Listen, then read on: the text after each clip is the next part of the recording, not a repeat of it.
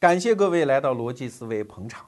很多中国人都听说过这么一个民间传说，叫父子骑驴。说父子俩人出门办事儿，骑着头驴。刚开始呢，儿子骑在驴上，父亲在地下走。很多旁边人就说这儿子不孝啊。结果没办法，只好父亲骑在驴上，儿子在地下走。旁边人又有话说了，说这个父亲不知道疼爱儿子。结果俩人没办法，只好一起骑在驴上。旁边人又有话说了，说你们俩虐待畜生啊。所以这个故事就告诉我们说，别听周围人瞎咧咧。那过去呢，我们都以为啊，这个故事的原创是中国人，错了。这个故事的原创作者是一个两百年前的美国人，大名鼎鼎的本杰明·富兰克林。我们这期节目就是要讲关于这个人的故事，顺便也卖一下这本书啊。那这本书呢，《富兰克林传》是我们和中信出版社联合制作的。刚开始啊，这个编辑说实话心里挺打鼓的。因为如果对两百年前的美国政治生态不熟悉，对富兰克林这个人没有强烈的好奇心的人，怎么会看这么一大厚本一个两百年前美国人的传记嘞？但是之所以我们有胆量把它在逻辑思维微信公众号的书店里卖这本书，我们就有信心卖得好。为什么？听我慢慢道来啊。富兰克林这个人呢，确实挺奇怪。别说中国人，即使你搁在今天的美国年轻人那儿。富兰克林的很多现象，你会觉得好惊讶。比如说，他在政治上，他好像有非常崇高的地位，可他啥都不是啊。在美国建国之后，富兰克林可没有当过任何一任美国政府的高官，更别说总统了。可是你看，美国的美钞上，他印的通常都是总统的头像啊，什么杰斐逊呐、华盛顿呐、林肯呐这些人，只有两个人没当过总统。一个是汉密尔顿啊，但是人汉密尔顿好歹是美国建国之后第一任财政部部长啊，一个财政部部长就是发行美钞的嘛，把自己头像印钞票上，这可以理解吧？另外一个人就是富兰克林啊，他而且印的是美元当中面值最大的那一张，一百美金那一张印的就是他，好奇怪啊！那你说他是革命元勋，确实。在什么独立战争啊、制宪会议当中，你也好像隐隐绰绰能够看到这个人在舞台上的表演。但说实话啊，当革命战争在最激烈的时候，他可不在美国，他在欧洲，不在伦敦就在巴黎，在当外交家。所以他实际上不是一个拿枪杆子的革命元老。你说他在战场上出现过吗？他出现过一次，就是华盛顿刚刚开始组建大陆军的时候，他呢大陆会议嘛，啊，当时就派他去看看。说到底怎么回事？算是一钦差啊！他跑去一看呢，说别的我也不懂。这么着吧，他跟华盛顿待了一周，就帮华盛顿起草了很多军纪啊。比如说啊，这个如果站岗的时候士兵睡觉得抽二十鞭子到四十鞭子；比如说开会军官要缺席，那罚一个月薪水；如果开会士兵缺席呢，要禁闭七天，七天期间只准吃面包和水啊，等等，他就规定了一大堆的军纪。他好像是一个低等师爷的那个角色。要知道，在革命战场上，他老人家就出现过这么一回。哎，但是居然他也是革命元勋。其实很多人还知道富兰克林的另外一个角色，就是科学家啊。我们小时候都知道一个故事，物理老师告诉我们的：富兰克林是电学的先驱。他曾经在一个雷雨交加的夜晚，带着他的小儿子叫威廉·富兰克林，带着小威廉一起在。雨夜啊，放风筝要把雷电里的电引到地上来，你说这不是作死吗？啊，就这么一个科学家，可是问题是电学的真正的所有的创建者里面又没有他啊。你说他的科学发明对人类有什么重大贡献？你比如瓦特啊，他好歹有个蒸汽机啊，这位没有。我告诉你，他发明了什么啊？比如说安乐椅，就是那个摇椅，还有那个老花镜，就是呃，还不是老花镜本身啊，就是那种哎。低下头来看是老花镜，抬起头来看是近视镜，就是那个两层的那种眼镜，是他发明的。还发明了导尿管，发明了一种非常节能的炉子，还有我们游泳的时候用的那个原始的泳镜和那个脚蹼，就是他发明的。你说这些 鸡零狗碎的发明对人类有什么重大贡献？你也好意思叫一个科学家？哎，他就是这么一个人。你比如说做生意，他确实也是一个生意人啊，开印刷厂，生意也做得不错。可是后来，美国很多大亨啊，那就是叫富可敌国的大亨。你比如说，美国历史上有两个著名的大亨，一个叫卡内基，一个叫梅隆，他们俩都奉富兰克林为自己的精神导师。卡内基讲过一句话，说如果不是看了富兰克林的自传，我根本就没有勇气走出家乡，开始我的创业路程。人家梅隆做的就更过分，在创业成功之后，居然在自己的银行总部塑了一尊富兰克林的雕像。你想，这个生意的规模差距也太大了吧？那两个家伙都富可敌国呀。富兰克林呢，是一百年前的一个印刷厂的小老板儿啊，这为啥也很奇怪？再比如说。美国的文学史上，你说有富兰克林的地位吗？没有啊！你翻遍西方文学史、美国文学史，他也没留下什么作品。可是美国那个著名的大作家马克吐温居然说富兰克林是他写作上的导师。你看这事儿又是很奇怪。富兰克林身上充满了这种悖论！如果说我们把他的私德给亮亮底儿，你会觉得，如果他生活在今天的中国，在微博上就得给人骂死。为啥？性欲太旺盛啊！比如说他年轻的时候，他跟有一个好基友叫拉尔夫，两个人相约闯天下啊，就去了伦敦。这拉尔夫呢，很快就爱上了一个卖帽子的姑娘，两个人成了男女朋友。后来这拉尔夫太穷嘛，活不下去，只好到乡下找了一个家庭教师的职位。临走的时候就洒泪而别啊！一看旁边还有一个好朋友富兰克林，说我这女朋友托给你照顾，就有点像我们听的那个相声叫托妻献子啊。你给我照顾好，富兰克林说：“你放心去吧。”结果人家前脚刚走，富兰克林就开始勾搭人女朋友啊。后来让人拉尔夫知道了，跟他断交，然后欠他的钱也不还了。这是年轻时候的事儿。跟拉尔夫分手之后呢，他又在伦敦和一些女人鬼混，生了一个私生子。这个人是谁呀？大名鼎鼎，就是我们前面讲的，跟他在暴风雨的夜晚放风筝的那个孩子，叫威廉·富兰克林。后来这威廉长大了，学他爹的样，自己又生了一个私生子，所以富兰克林他们家祖孙三代都是私生子的关系。那你说年轻的时候有点荒唐，可以理解。结婚之后是不是好一点了呢？其实也没好。他那个老婆叫黛博拉，婚姻生活没有多少年，他就把他放在美国的费城，自己又到伦敦去当谈判大使去了啊。到了伦敦不久，就又和房东太太好上了。他在美国这个妻子黛博拉死了，他都没有回去看一眼。啊，就是这么薄情寡义呀。那你说这个年轻的时候荷尔蒙分泌比较旺盛啊，老了是不是就好了呢？没好啊，这个老先生这个病很难好。他到七十五岁的时候，那个时候他任是美利坚合众国驻法国的第一任大使。他在法国有一个朋友，是一个大名鼎鼎的思想家，叫埃尔维修。你到百度上能查到这个人啊，是很棒的一个思想家。埃尔维修死了。他七十五岁高龄，发现呀，机会来了，埃尔维修的太太不错啊，要不我追求吧，我得着吧，那就开始追求，展开了猛烈的攻势。这公式当中啊，包括他写了一个小故事，所以你说他不是文学家，他也算啊，写了一个文学创作。说有一天啊，我到天堂啊，就看见了埃尔维修啊，老朋友，你现在在天堂活得怎么样啊？埃尔维修说，哎呀，挺好，我结婚了啊，我在天堂里结婚了。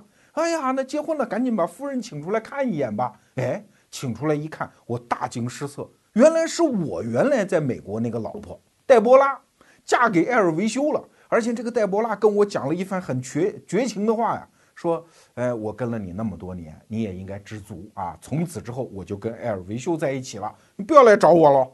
所以他就拿着这个写的，他自己传的一故事，跑去找艾尔维修的夫人，说他们两个人在天堂里快活。我们要不要报复一下他们呢？我们也结婚呢，好不好啊？那个时候他七十五岁啊，就这么一个人。那你说这个人呐，他按说又不伟大，私生活又这么不检点，他能有啥历史地位呢？我告诉你哈，美国第三任总统著名的杰斐逊就讲过一句话，说我这一生崇拜三个人，第一个人本杰明·富兰克林，第二个人还是本杰明·富兰克林，第三个人还是他。啊，富兰克林这个人在美国历史上有一个称号，叫第一个美国人。哎，你觉得好奇怪吧？如果不算原来的印第安人的话，第一个美国人怎么也得算是一六二零年登陆北美大陆的五月花号的船员啊？怎么轮得到将近一百年后的富兰克林呢？啊，他凭什么拥有这样的历史地位？这其实也是我心中一直以来的一个疑团，直到看到了这本书。这本书的作者告诉我们。是一个另辟蹊径的角度。富兰克林他之所以拥有这样的地位，就因为他不伟大呀，所以他成为每一个普通美国人可以效仿的一个榜样。那请问，一个不伟大的榜样，他身上有什么样的特质嘞？听到这儿，你可能对这个人开始勾起兴趣了啊。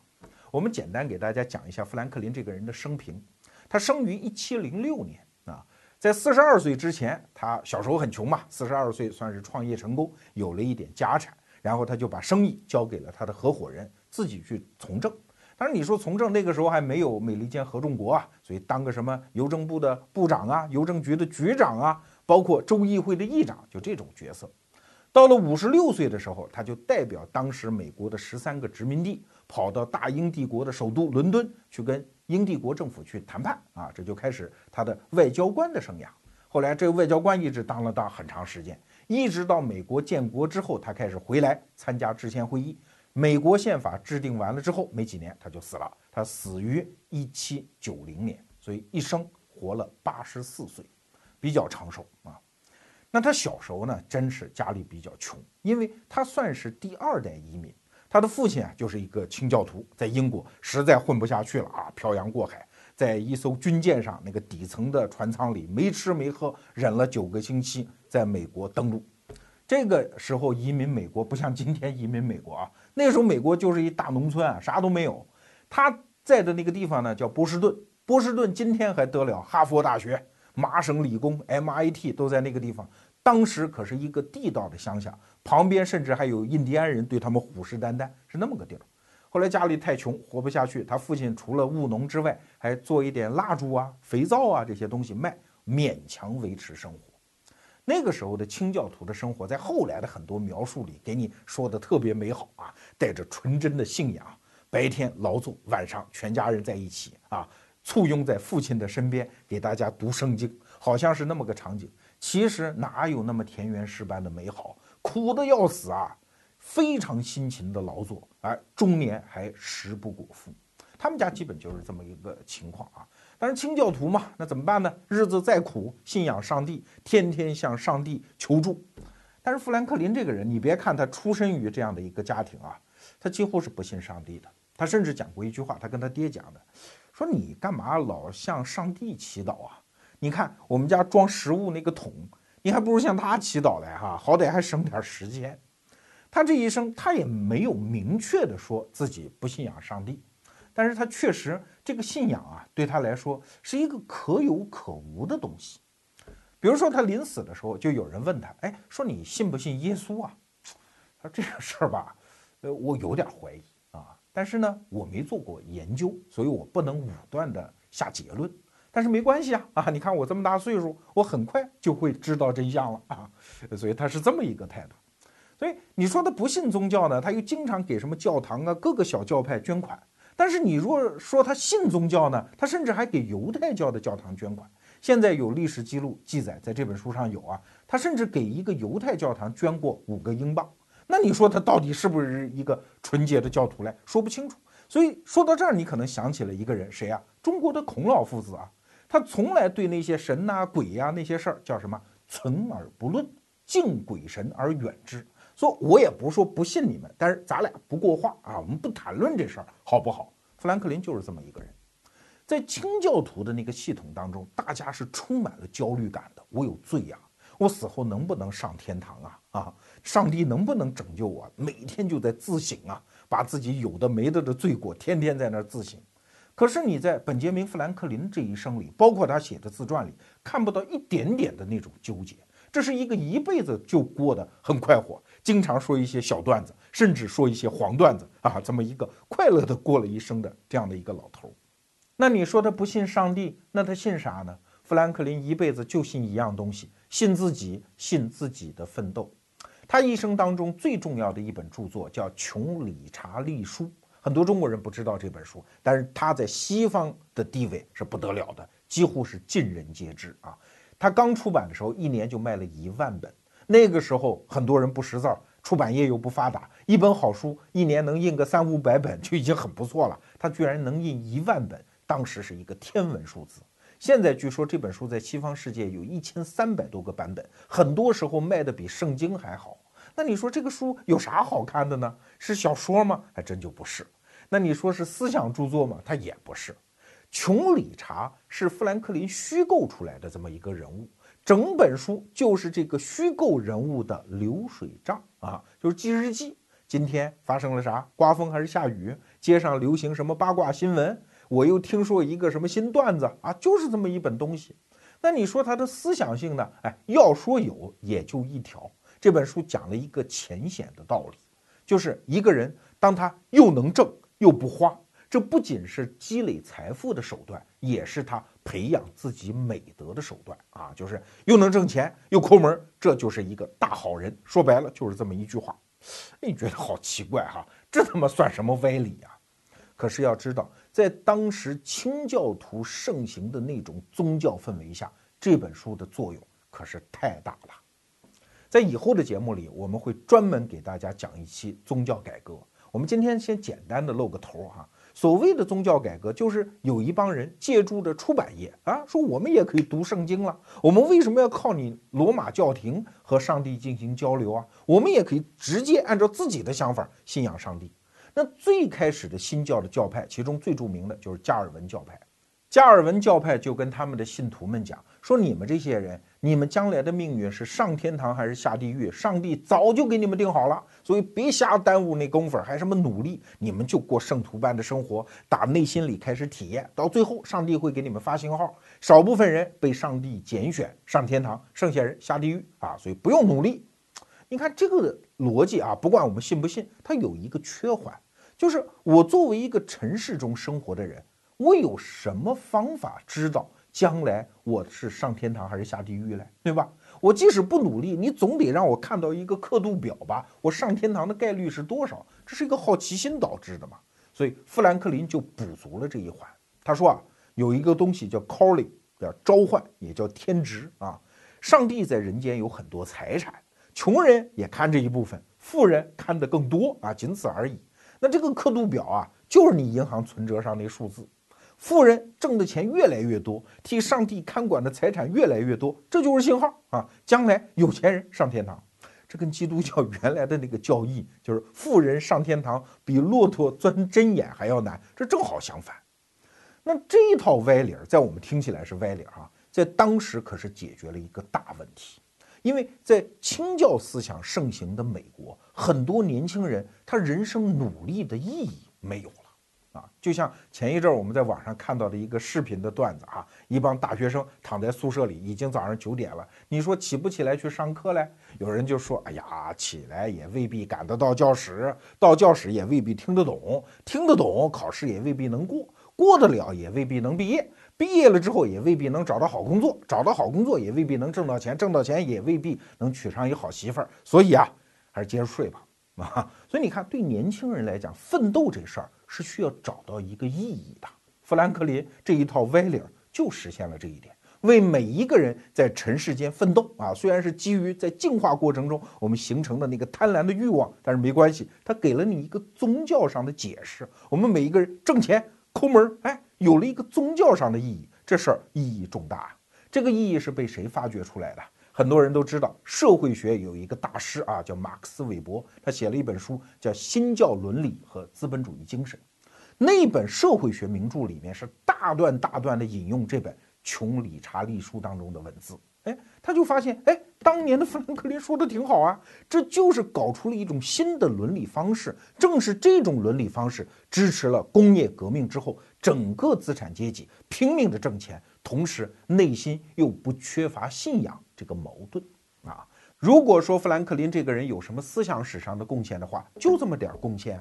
可是把这个贡献翻过来一看，可就要了命了。说明这个人没有远大的理想，没有纯真的宗教信仰。用今天中国人的话说，说这个人没有情怀呀！啊，他天天的注意力都在自己的这盘生意上，要把生意越做越大啊！这样我替上帝看管的财产越来越多，将来我上天堂。其实，在他心里，没准也就是个幌子啊！我反正要多挣钱，哎，这不就是个奸商吗？一个奸商有什么了不起啊？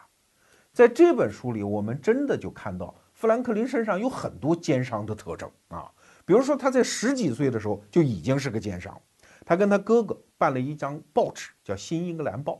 那个时候啊，正好是近代新闻业创生的那个时代，最早是在英国人发源。后来富兰克林一看，哎，这玩意儿也不难，我们也可以办一张报纸啊。但是办报纸内容哪来呢？那个时候也没有记者，哎，他就自己写文章。可是他不能署名叫富兰克林呢。所以他伪装成一个乡村的老寡妇啊，叫杜古德，经常给报纸投稿。那写点啥呢？这老寡妇说：“我年轻时候恋爱多么的热闹啊！最近我们那个乡村牧师怎么追求我？我们村里最近有什么热闹事儿？那就写这个。但是文笔呢比较幽默平实啊，对话也比较小清新啊，所以当时读者还还挺喜欢。所以为什么后来马克吐温说我的文笔要拜富兰克林为师，就这个道理。后来啊，他这个办报纸办得越来越大嘛，他就不满足于在老家办了。”又跑到费城去办，费城当时是个大城市啊他有两个竞争对手，我们就不说具体的名字了，就说一号对手、二号对手都是办报纸的。那你看他的策略啊，先跑到一号对手的报纸上去骂二号对手，请注意啊，匿名的。那一号的老板肯定就欢迎啊，骂对手嘛，来吧骂。结果骂着骂着，这富兰克林也挺会骂的，真的就把二号对手给骂破产了，最后不得不把那张报纸卖给了富兰克林啊。那富兰克林就拥有了第二家报馆，哎，接着就要反过来骂这个一号对手。那他怎么骂呢？他骂得很巧妙。他开设了在世界新闻史上也算是呃首创的一个专栏，叫“读者来信”啊。这“读者来信”其实也是他自个儿编的啊，他这这这伪装了一个人名，经常就写，呃，说给富兰克林的报纸挑错，哎，一挑错，他这边就承认。非常平实，也温和，也谦逊的跟读者进行交流啊！我们确实这个单词拼错了，我们工作不认真，我们罪该万死，我们向你道歉等等。哎，这个读者来信又来了，说你看那个一号报纸那个老板啊，就死不认错，是一个极端不尊重读者的人。他经常就用这种手段，一来二去也真的就把这第一家报纸给骂垮了。所以你看，这个人好像在人品上就坐定了，他真是一个奸商。但是请注意啊。任何历史上留下大名、受人尊敬的人，虽然他给你看到了这一面，好像在我们今天的价值观是不为人耻的，可是他一定有他的另一面。那富兰克林身上另一面的那些崇高品质又是什么呢？好，我们接着跟大伙儿聊富兰克林这个人。刚才我们讲了好多话，好像都是坏话啊，是黑了他老人家。其实不然呐。所有性格的阴暗面，它必有反面、光明面啊！所以在《富兰克林传》这本书里，我们可以看得出很多商人共有的光明特质。那第一点呢，就是对自己要求极端的严格和勤勉，这是我在生活当中很多商人朋友共有的一个特征。因为做生意嘛，到处都是钱，你要不是使劲儿去捡，你怎么能够致富嘞？怎么能发家嘞？富兰克林也这样。我们中国古代的很多士大夫修身呢，有一个方法叫功过格。以前我们节目也讲过啊，就一张纸画两溜格子，左边记功，右边记过。这可不是事实上的功过，起心动念都要算啊。看见一个乞丐心生怜悯，这也叫功；看见一个姑娘打人家主意，这也叫过啊。每天就这样苛求自己，以求得道德上的一点点的进步。人家富兰克林无师自通啊啊，不是中国人也学会了中国士大夫的这一招。他那个功过格搞得还特别复杂，横的一溜呢七个格，七天嘛，一周七天。那竖的那个格呢，写了十二种他特别认可的品德。这些品德当中啊，都是比如说啊，诚实啊，正直，呃，意志坚定，还有清洁啊，就干干净净的这种。这里面可没有什么爱国主义啊，没有那一套啊，就是他认为一个绅士、一个好商人应该拥有的那些品格。那每天呢，他还觉得这件事做的不对啊，就在那里面画一个小点儿，那看一周下来自己有多少错误。他还经常把自己这一周的成绩到处嘚瑟给朋友们看，你看我这一周啊，呃，几乎就没有什么黑点儿。这一周我对自己特别满意。他在做生意的过程当中啊，也特别的勤勉。这种勤勉已经到了一种让周围人都觉得不可思议的程度。比如说，他有一个邻居就曾经在一份文件里讲过啊，说每天早上我起来的时候，富兰克林先生已经在工作；我下班之后已经去俱乐部玩完了，然后回家的时候，哎，他他妈还在那儿工作啊！哎，还这本书里还记载了有一次，因为富兰克林对自己有一个要求，就是每天我要把印刷厂的那个排版，那个时候不是签字活字的排版吗？啊。要排完了，我才能下班。有一次，他临到下班的时候，一不小心把排好的板全部给打碎了。那怎么办？哎，这没有第二天再干的，彻夜连夜再把它干好为止。在富兰克林一生的事业当中，你都可以看到一个勤勤恳恳的影子。那你可能会说，你为了自己发财有什么了不起？那我们再来看他性格当中的第二点，就是充满了对未来的好奇心。这一点也是我生活当中遇到的所有商人朋友共有的一个特征啊。包括我在各个什么商学院呀、各种各样的商业演讲的场合看到的那种黑压压的人群，基本都是小生意人呐。他们对未来世界、对不确定的那个世界充满了旺盛的好奇心，因为他们知道后面都是钱嘛。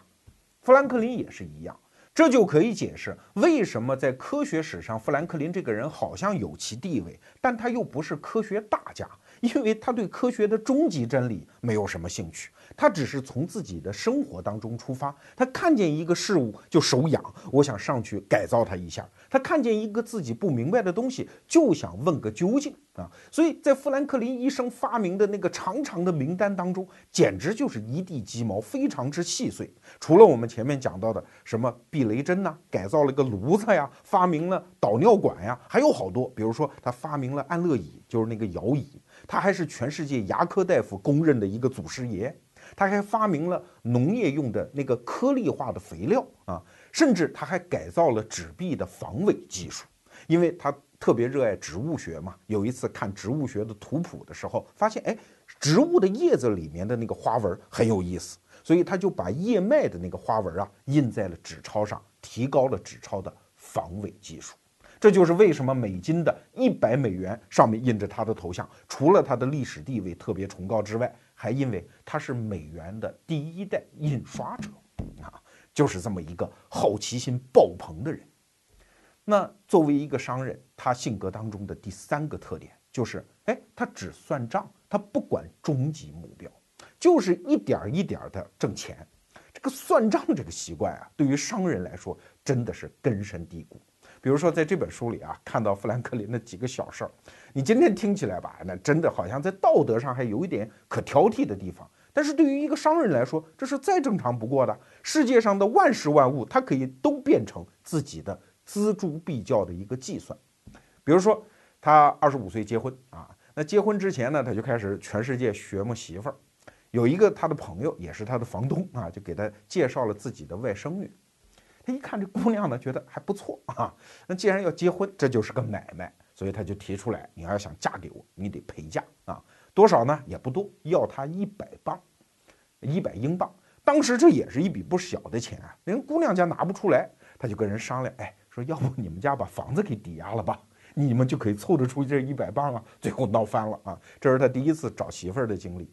后来呢，他那个老婆，我们前面讲的叫戴博拉这个女人啊。他就觉得这个女人，因为这是他的一个旧情人，现在呢，这个老公也死了，他就想把她给娶了。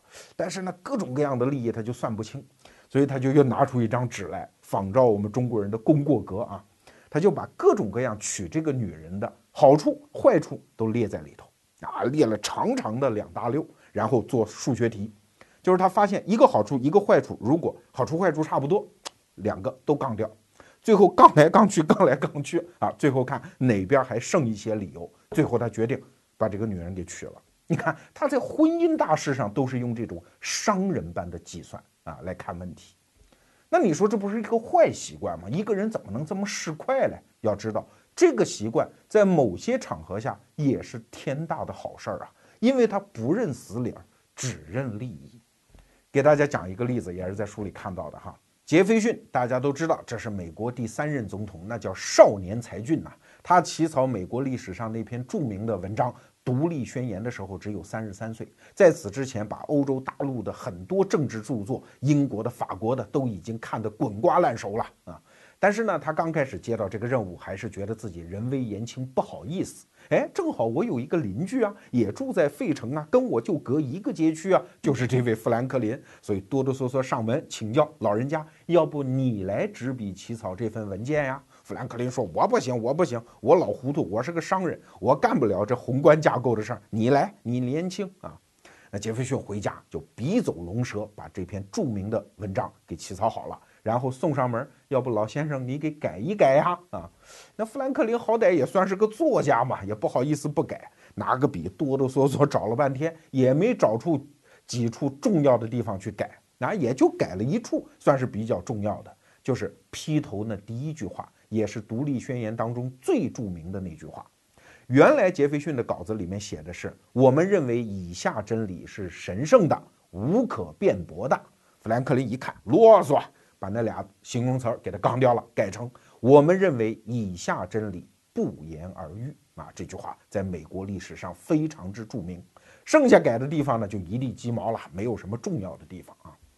这一老一少俩人把这文件起草好，就送交了大陆会议去讨论。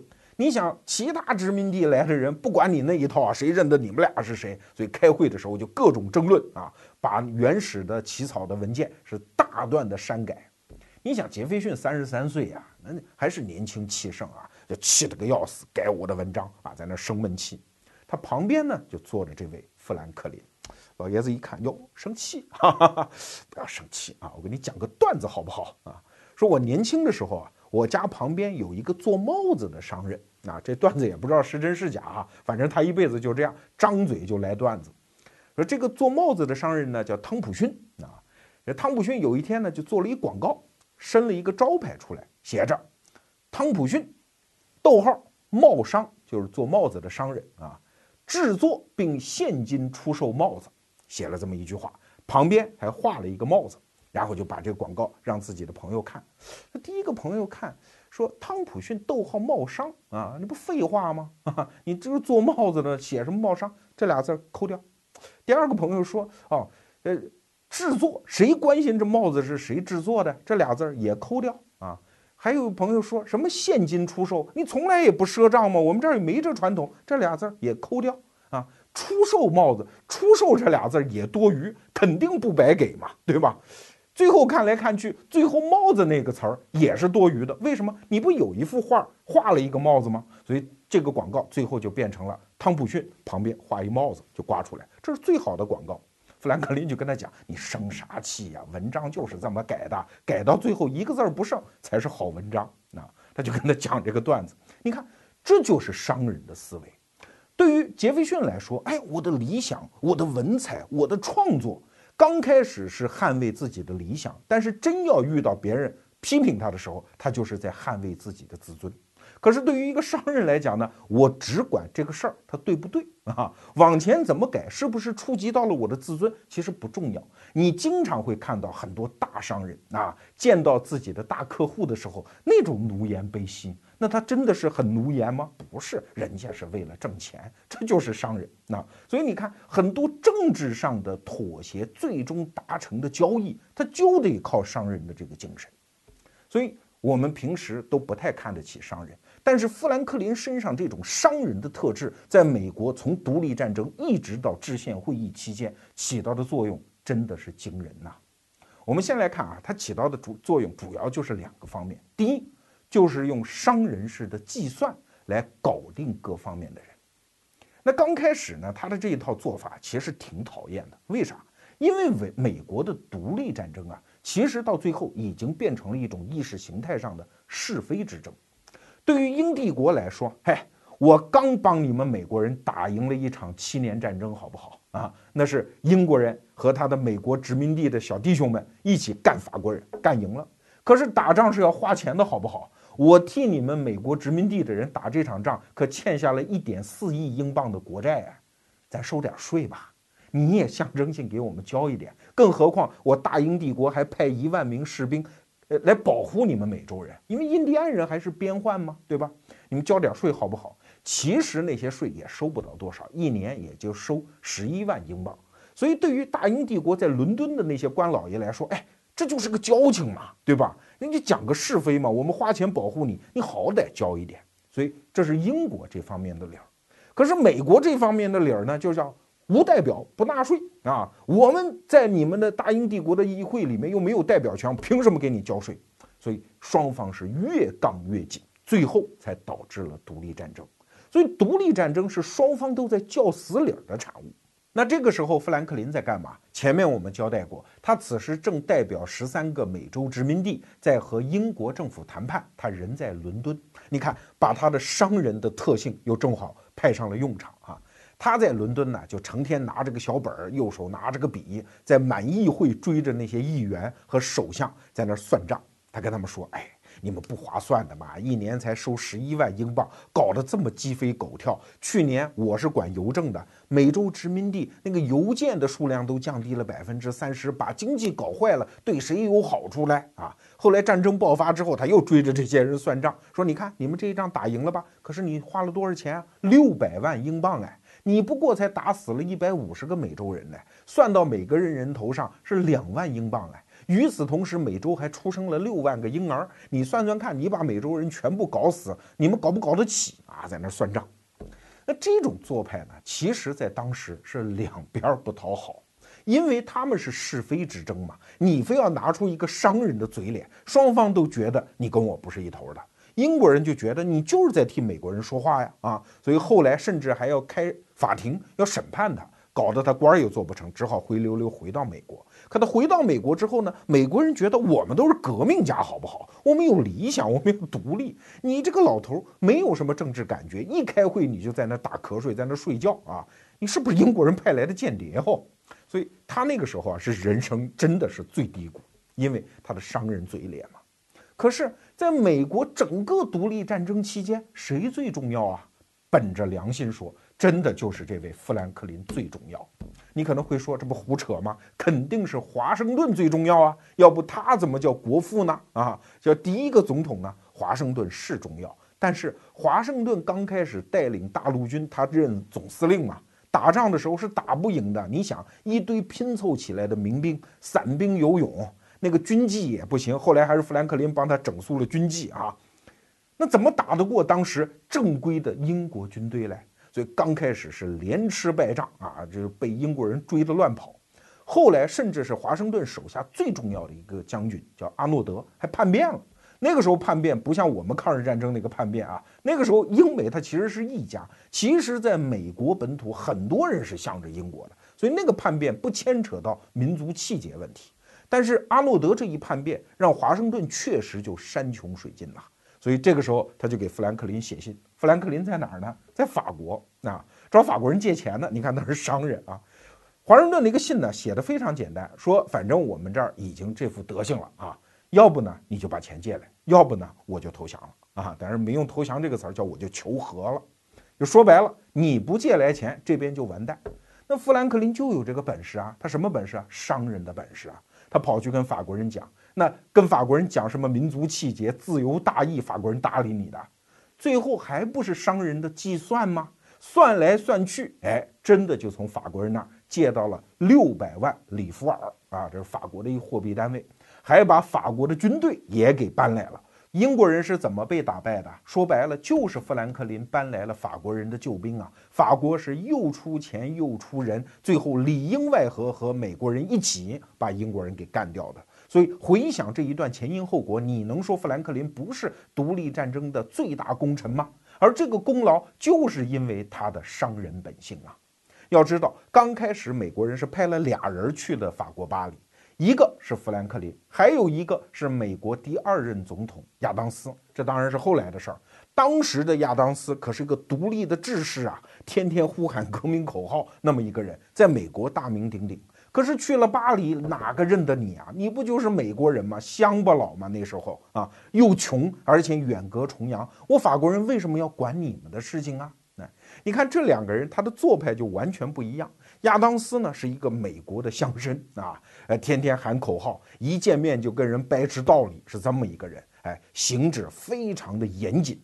而富兰克林呢，他又是个秃头。又不戴当时欧洲流行的那个假发啊，天天戴着个眼镜，假装很有学问啊，天天戴着个帽子，一个皮帽子啊，是一个老好人，就那么一个很普通的一身外衣，到处跟人哈哈哈哈哈哈啊，天天在那吃饭，呃，赴各种各样的饭局。所以亚当斯在那一段特别看不上富兰克林，就是他这个革命小伙伴啊，老伙伴，就是说他还写过一段话，说这个富兰克林呐，早上起的还挺迟。等他吃完早饭的时候，哎，上午也就过得差不多了。然后他就开始见客，见各种各种乱七八糟的人，什么哲学家呀、音乐家呀、出版商啊，啊，还有翻译出版他的一些著作，还有一些慕名而来的一些女粉丝啊，这个老不正经的，一聊就聊到下午晚上了。然后晚上呢，他掏出个小本儿，一看今天晚上我要赴哪个饭局，然后就吃饭去了。这一顿饭一吃，不是九点就十二点回来，然后第二天又是睡大觉，就这么个人，你怎么在搞革命事业？我们是来救国的好不好？哎，但是富兰克林就是这样。你看这两个人啊，从他们学法语的过程中，你就可以看得出两个人的区别。人亚当斯是谁都不见，在家里弄一本课本，在那背单词儿、学语法、做习题啊。人富兰克林呢，虽然法语也不好，但到处找人聊啊啊，呃，靠在人家贵妇的那个枕头上跟人聊，要不给你写个段子呀，写个故事啊。所以富兰克林的法语是这么练出来的。我们这一代人学外语也知道哪种方法有效啊？当然是富兰克林这个方法有效了。当然你说富兰克林他就是一个不讲原则的人吗？他的商人本性在该讲原则的时候讲着嘞。比如说，当时美国人呢没收了很多倾向于英国人的财产。那，那后来亚当斯说：“啊，这个按道理，这个钱我们一定要还回去，我们一定还。”富兰克林说：“还什么还？这种钱是不能还的啊！这这见着钱哪有再还回去的？所以你看，他该讲原则的时候，那个原则也是商人的原则。但是要知道，在法国，你只有富兰克林这样，你才玩得转啊！因为你的祖国不能给你伟大的背书嘛啊！所以富兰克林在。”巴黎结交了很多朋友，包括当时在法国非常德高望重的老伏尔泰啊，两个人两个老头一见面拥抱，还成为佳话。然后很多粉丝成为富兰克林的拥趸，最后富兰克林才有本事从法国人那儿把钱借出来啊。所以你看，商人的本性除了爱钱之外，还爱一样东西，叫什么？和气生财，就是我经常在我们的节目里讲的连接啊。那富兰克林没有什么理想。包括后来在制宪会议期间，几个州之间打得一塌糊涂，为各种各样的事情在争论啊。如果有兴趣了解这一段，不妨出门左转。以前我们还录过一期节目，叫《开会是一个技术活儿》啊，就说的是美国制宪会议这一段。你看富兰克林在那个当中，他起到什么作用啊？那时候他已经岁数很大了，过了八十了，老头颤颤巍巍，天天来开会，但是他没有什么观点啊。你们争论的那些事情，他不插嘴。他天天就干什么呢？和事佬啊，不要生气，不要闹崩，回来再聊聊啊，给大家说点段子。他就干这个啊，所以我在那期节目里给富兰克林说了一个外号啊，我说他就是一个班上的班花儿他也许起不到凝聚大家的作用，但是因为他的存在，大家还真的不好意思散伙啊，他就是那么一个人。就像现在很多陌生人的微信群呢，一般一个微信群要是特别热闹，一定有两个人，一个是一个有威望的，然后抗打击能力、神经像钢丝一般坚强的群主，另外就得有一个万人迷啊，谁都愿意在这个群里跟他说两句话。富兰克林扮演的就是这个万人迷的角色。对这一段感兴趣，可以看那个节目啊。所以富兰克林的商人本性，他的算计，他的连接的能力，他的和气生财的那个本能，真的。造就了美国这样一个伟大的国家。今天我们为大家介绍的是一位两百多年前的美国人——本杰明·富兰克林。在一七九零年的四月十七号夜里的十一点，这位老人家与世长辞，他一生活了八十四岁。他死之后，他所在的费城有两万人出城为他送葬。在当时的人口，这可就算是倾城而出了。而且大家做了一个决定，要为他哀悼一个月。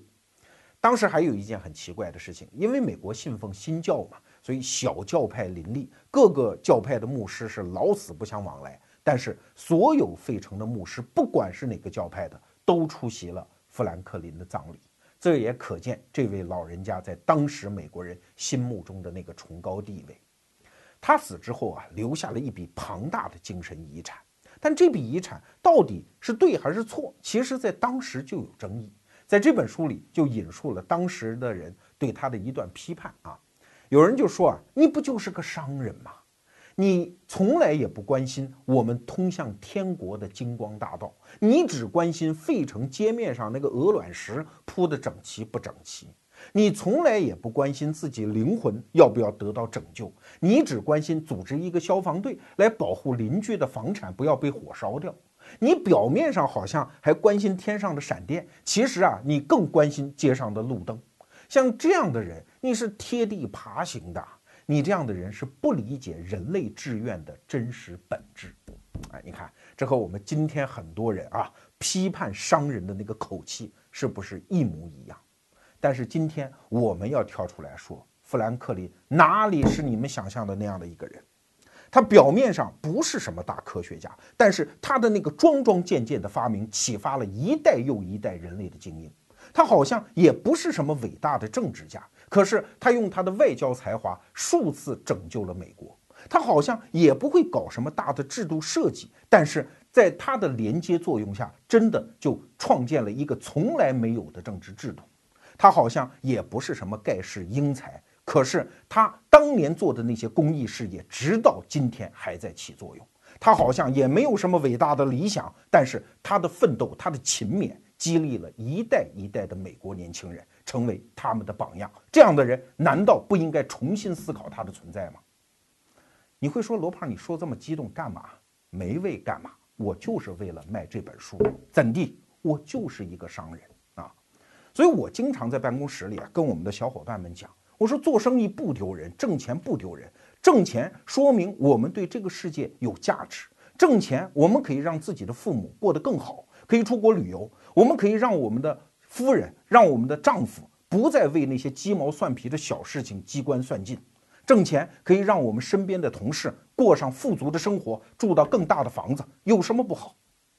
中国改革开放三十年，我们的市场经济已经建立的，可以说已经世界第二了。可是中国你不觉得吗？到现在没有一套商人们能够挺直腰杆、理直气壮为自己说话的价值观。很多商人还觉得我挣钱好像亏待了谁，挣钱是世界上最体面的生活方式。所以啊，为什么我们有信心我们要卖这本书？除了我们要挣钱之外，我们觉得这本书值得所有的中国的年轻人，尤其是那些长者。我建议你们真的要把这本书推荐给那些年轻人。在他们价值观形成的时期，读一读这样的书。这本书里非常好读，全是段子，各种各样的小故事。但是读完之后，我觉得三观会多少正一点。我们的年轻人经常在一些长辈的引导下，会讲一些大道理啊。我有爱国情怀，我为了钓鱼岛可以和日本人拼了。但是他们不工作，不勤奋，在家啃老，这样的人，你觉得他的人生有什么光明面可言吗？所以在读完了富兰克林这本传记之后，我深深地感到，他不仅仅应该成为一代又一代美国年轻人的人格榜样，他也应该成为我们这个古老的国度一个在市场经济中艰难实践了三十多年的国度的年轻人的人格榜样。而且与此同时，我深深地为自己价值观深层当中很多特质和他老人家一模一样而感到骄傲。很多人在批评我哈，说罗胖搞的那个逻辑思维其实就是个生意，是个奸商，就是为了挣钱，怎地？我从来都光明正大的承认这一点，在我的价值观深处和富兰克林的一生相对照，我觉得有四个目标是那样的相似。虽然我未必做得到，但是我心向往之。第一个目标就是保持旺盛的好奇心。我们的生命在这个世界上一走一过，有多少时间啊？我们不应该奋力地推开那些蒙昧之墙吗？让自己的视野变得更宽阔，对陌生的知识充满了好奇。不管我们知道的是对还是错，但是至少我们应该做到：我们不忽悠别人，但也绝对不让别人把我们当一个傻叉那样去忽悠。这就是好奇心的好处。第二点，多挣钱。多正当的挣钱，让自己的父母、自己的妻子过更好的生活，有能力去帮助自己的朋友。第三，用有趣的方式获得自己的社交生活，并且在朋友当中，在帮助过自己的人当中赢得尊重。第四，在行有余力的情况下去做一些最具体的事情，去勤勉的去做这些事情。在这本逻辑思维微信公众号里独家销售，别的地儿你没得买啊！富兰克林传。我们就是要做生意，因为这本书至少可以告诉我们刚才我讲的四点：保持旺盛的好奇心，取得正当的财富，赢得有趣的尊重，做最具体、最实在的事情，而且勤奋的去做，而不去空谈大道理。这就是我认为的最有尊严的生活。